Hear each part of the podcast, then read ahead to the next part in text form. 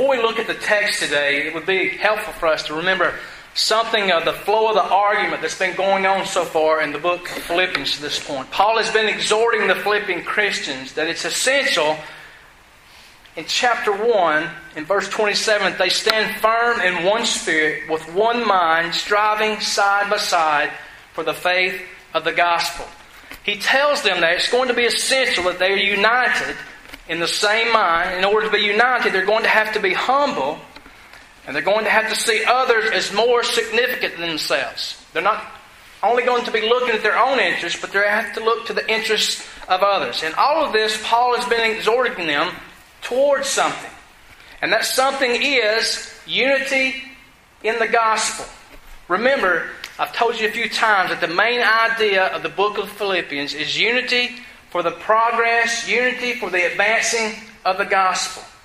And here in Philippians chapter 2, verses 5 through 8, Paul gives an example in order to exhort the Philippians toward unity toward gospel unity, toward unity in order for the gospel to go forward, in order for the gospel to advance. The example that Paul is displaying is designed to do something, to encourage Christians to live in humility, to live in unity, and to live in helpfulness toward one another.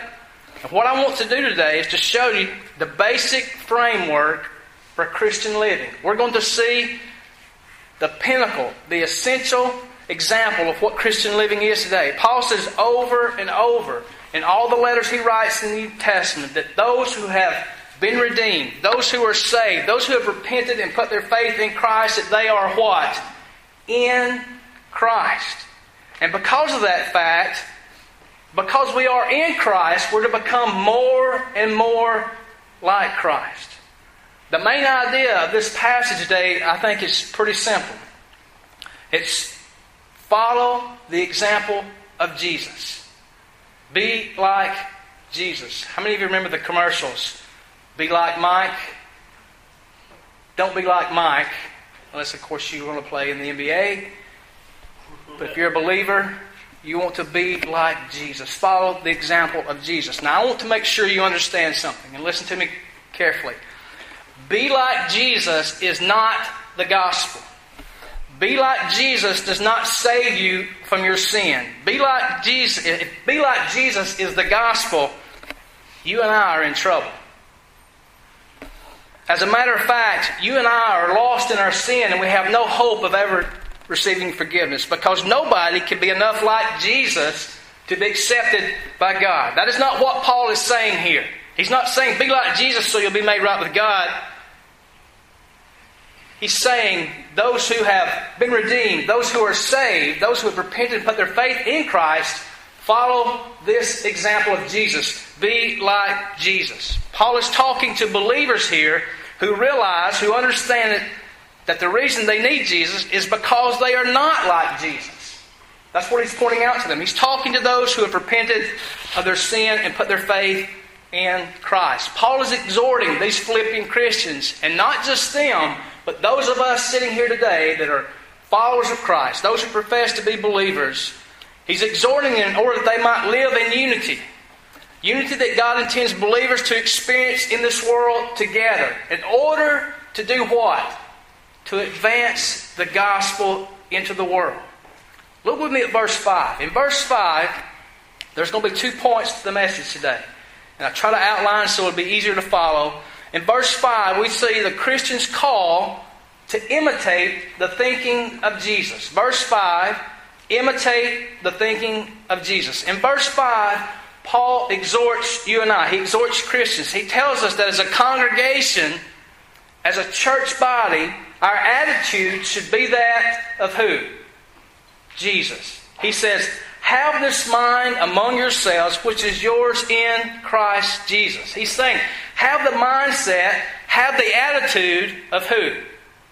Jesus. The goal of this attitude, the goal of this mindset is for spiritual unity in the church, for the advancing of the gospel. Look back to verses 2 and 4. A couple of weeks ago, we preached through that text. Notice what it says there. Paul makes a statement, complete my joy. And notice how he continues that uh, statement there. He says, By being of the same mind, having the same love, being in full accord and of one mind, doing nothing from rivalry or conceit, but in humility count others more significant than yourselves. Let each of you look not only to his own interest, but also to the interest of others. Paul is saying unity in the church can only come when there's an attitude of genuine humility and truly regarding others as more important than ourselves. Notice where this mindset is to be. This is very interesting. I'm guilty of this, and I'm sure you are as well, of reading the scriptures and just reading over words and never paying attention to what we're reading. But notice where this mindset is to be. Have this mind where? Among yourselves. In other words, Paul is saying there's no way that you can obey this exhortation by yourself. You have to do it with one another and you have to do it toward one another. This is a command that the individual Christian cannot respond to by himself. It requires the whole congregation together to embrace this. Now you might be thinking, well, as an individual I can do that, but as the command for the whole congregation to do it together, it takes who? It takes all of us together to do that. The whole church must have this attitude. The whole church must have the mindset of who? Jesus. What is this attitude? If you're like me, you're going, okay, what is this attitude? What is this mindset of Jesus? We saw it in verses 2 through 4 that I just read. That the church should be what? One mind. They should be what? United by love. There should be humility, and they should be looking out for what? The interests of others.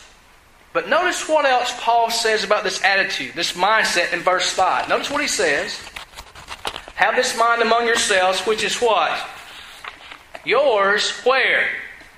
In Christ Jesus. You see that in Jesus wording again? The mindset, this attitude, this way of thinking is yours as a believer by virtue of being what? In Christ, by being united to Christ. By being in Christ, the Christian has the ability to live out those things in verses 2 through 4.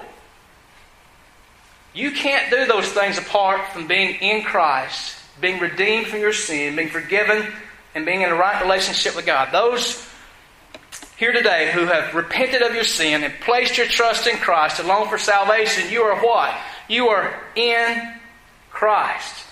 If you're one of those who are in Christ, you have the ability.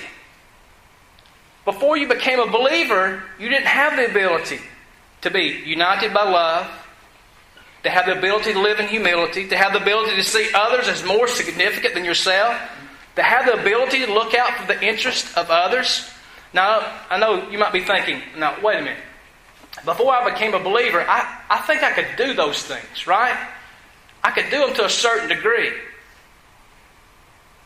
even as believers, let me back up, even as unbelievers, we can do those things to a certain degree, but we do them for the wrong motives.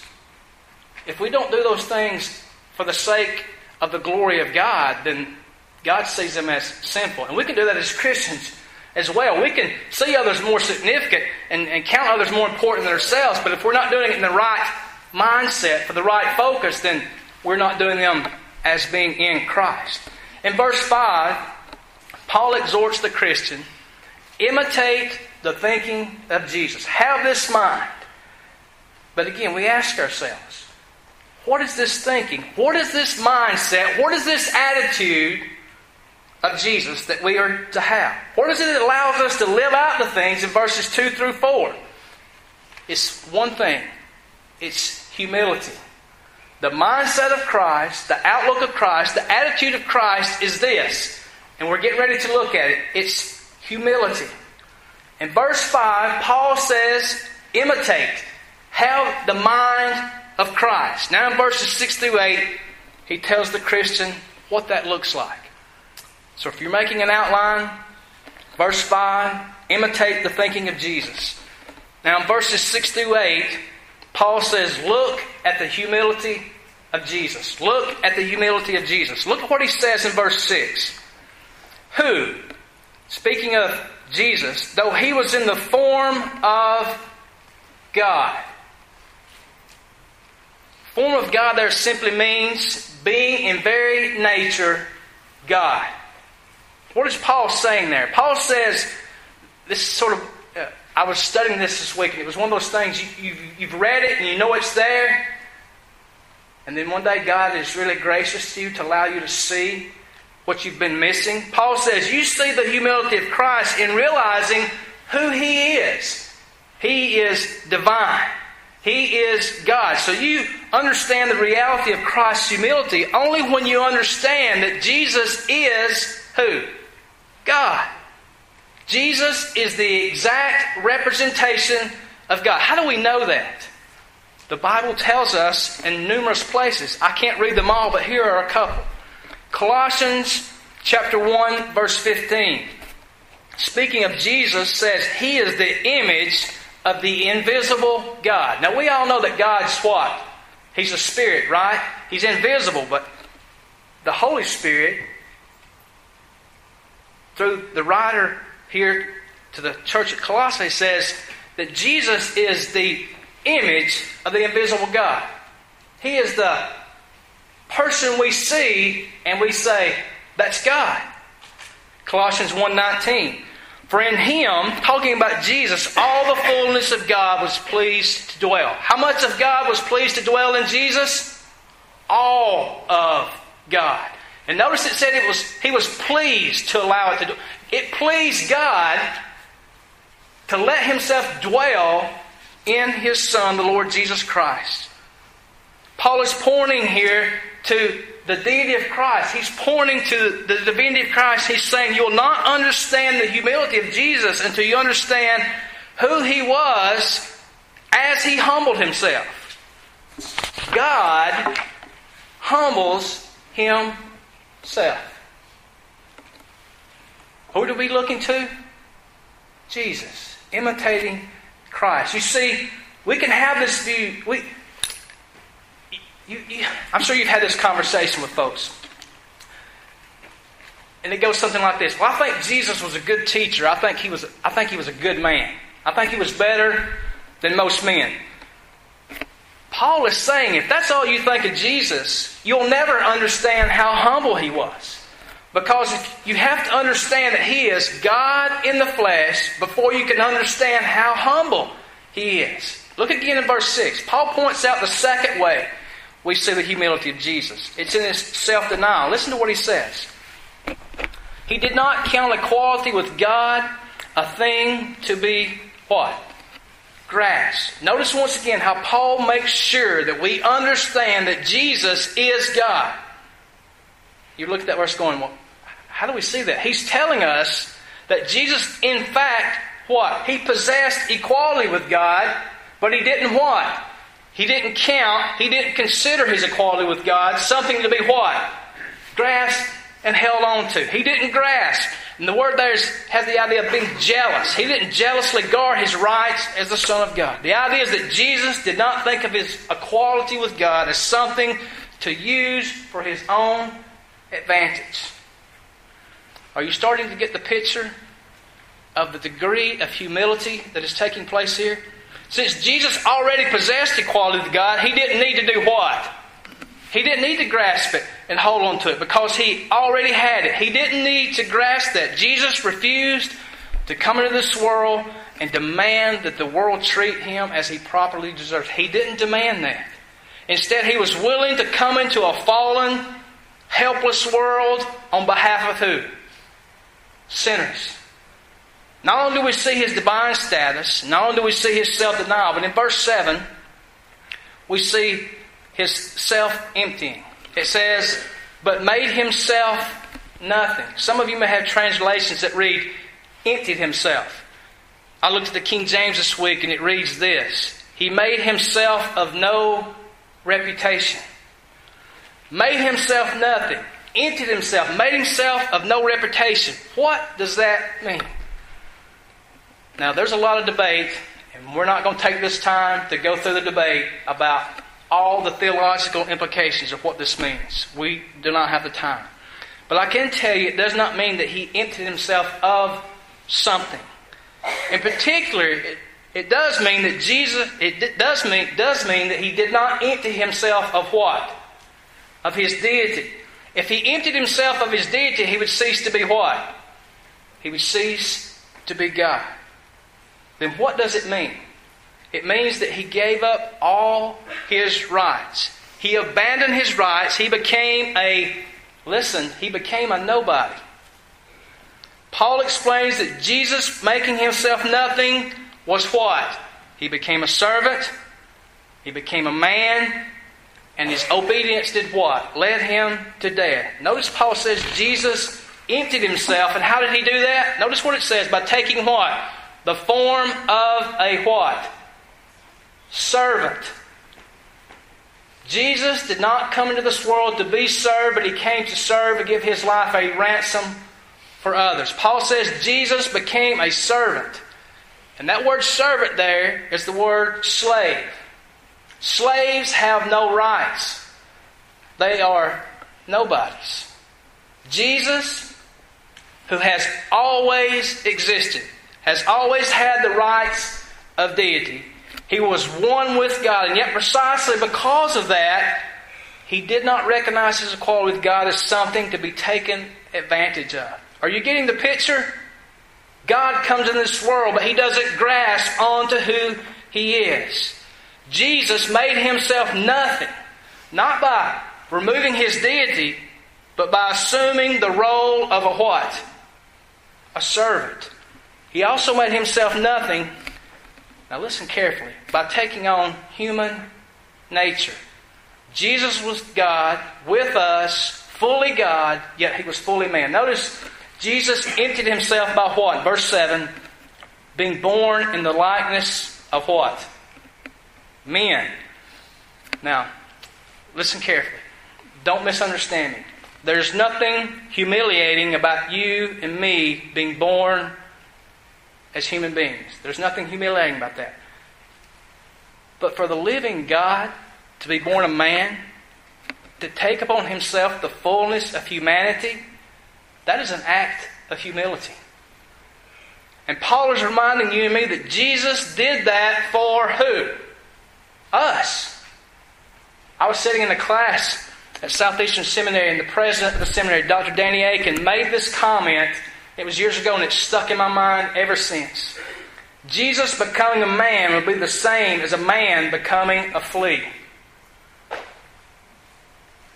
Now, if you're thinking a lot of yourself, at this point you begin to rethink. There's nothing wrong with us humiliating being born as a person, but God coming down and becoming a man? So what does that all this mean? Jesus, as the eternal Son of God, did not think of his status as God as something that gave him the opportunity to get and to get and to get more for himself. Instead, his very status as God meant he had nothing to prove. And because he is God, he made himself nothing. And you know what he did? He gave, and he gave, and he gave. He's seen others as more significant than himself. He looked to the interests of others. Have this mind among yourselves. Imitate the thinking of Jesus. Be like Jesus, not to be saved, but because you are what? Saved. Notice next in verse 8. Jesus, Jesus endures the ultimate humiliation and shame here. And being found in form, he humbled himself by becoming obedient to the point of death, even death on a cross as the servant of God, Jesus became obedient to God the Father, even to the extent of dying on a cross, a shameful death, condemned as a criminal. Who are we talking about here? Jesus, who is who? God. You know, the cross for us has become uh, sort of a, like a, a domesticated symbol. When we think of cross, what do we think about? Well, it's something we wear on our neck. It's something we wear in our ears, or it's something on the steeple of the church building. And I'm not saying those things are wrong, but that's sort of what, when we think of cross, a lot of times we, we get familiar with those type things. Thinking of the cross that way. Let me ask you this. Suppose one day you walk into the foyer. One Sunday morning, you walk into the foyer, and over here on the wall is a picture of the mass graves of the Holocaust. Someone has hung that on the wall in the foyer. What would be your reaction?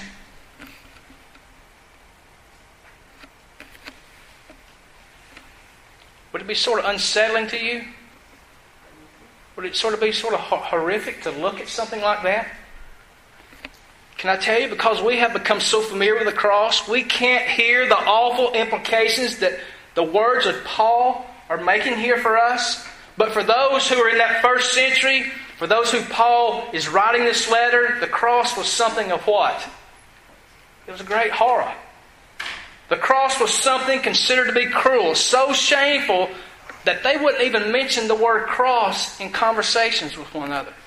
Paul is saying here that Jesus made himself a nobody, he became a slave, and he died a death that was reserved for the dregs of society. Jesus died on a cross. Who is Jesus? God. God comes into this world, humbles himself, and dies on the cross for you and I. Think of it this way the fact that any good man would humble himself for the sake of others is pretty amazing, isn't it? If, if we said, there's some good men in here, if one of those good men died for someone, we would think that was pretty amazing, would we not? But the fact of it is, the offended one, God, the one whom we've sinned against, the Lord of glory, should be willing to enter such humiliation should bring an overwhelming adoration to our hearts. If a common good man would do that, we'd say, that's amazing. But who has done this for us? God. The one we've sinned against, the offended one, comes and does what? Dies for those who offend him. There's so many of us who are uh, living our lives, trying to make sure that we're safe, trying to protect ourselves from shame and humility, trying to make sure that even those that are closest to us don't see who we really are, and what we're really like. And here's God the Father pouring out His wrath on His Son in such a way that the Son bears the ultimate shame and humiliation. God the Father treats His Son as if His Son has rebelled against Him, as if He has acted like you and I have acted all our lives toward God. He puts that wrath on Jesus that we were deserving of. Jesus bears in our place the shameful humiliation that is rightfully ours. We, we're deserving of it. And this, Paul says, does what? It displays the what? The humility of Jesus. Paul says, Christian, look at your Savior. Look at your Savior. See the humility of your Savior. See what He has done to redeem you from your sin. Now, as you live the Christian life toward one another, be like Jesus. Be like Jesus toward your brothers and sisters in Christ so that we can unite together to do what? And advance the gospel so more people can hear about Jesus. Again, it's very important for you to understand that when Paul gives this exhortation here in verse 5, he's giving that exhortation to be like Jesus, not simply to individual Christians, but he's giving it to who? The whole congregation. When Paul says, have this mind among yourselves, which is yours in Christ. He's saying that you should collectively, as a congregation, think like and have the attitude of Christ. How many of us should act that way who are believers? All of us should act that way. There's a lot of commands in the Bible that are uh, specifically given for individuals to carry out. But this command, here's what we need to understand you can't obey this command unless I obey this command. And I can't obey it unless you obey it. Billy, you can't obey it unless Joan obeys it. Tim, you can't obey it unless Wayne obeys it. See what he's saying? It's a congregational command. It can only be fulfilled together as a congregation. And that means that our sanctification is, is not capable of happening apart from one another. We need one another to grow to be like Christ. Out of carrying out this command, it is totally dependent upon every member of the congregation striving to have the mind of Christ. That's what we're to do. We, Redbud Baptist Church, can't fulfill this command unless we do what? We have to do it together. If even one of us fails to strive to have the mind of Christ, we can experience what God intends for this congregation. Have this mind among who? Myself? No, yourselves. And then Paul does what? He points to Jesus and says, There is your example. Paul says the very first step in counting one another as more significant than yourself is to look to Jesus. With that said, no matter how far you have to go to humble yourself before someone, you'll never lower yourself as low as God did when He came into this world to serve you. You'll never match Him. You'll never exceed Him. You'll never approach how far God humbled Himself. But we also need to understand that this exhortation from Paul shows us why we need the gospel and why we come today to celebrate the Lord's Supper. Because if Paul says, be humble like Christ and God will forgive and save you, as I said earlier, do you know what that gets you? It gets you eternally lost, condemned, forever separated from God. You see, the, the gospel is not humble yourself like Jesus and God will save you. Instead, it is God has given His Son, who has humbled Himself in your place by dying on the cross. And because He's done that, and if you respond by repenting of your sin and putting your faith in Christ alone, Christ alone to save you, then you are made right with God. Let's bow our heads this morning and pray.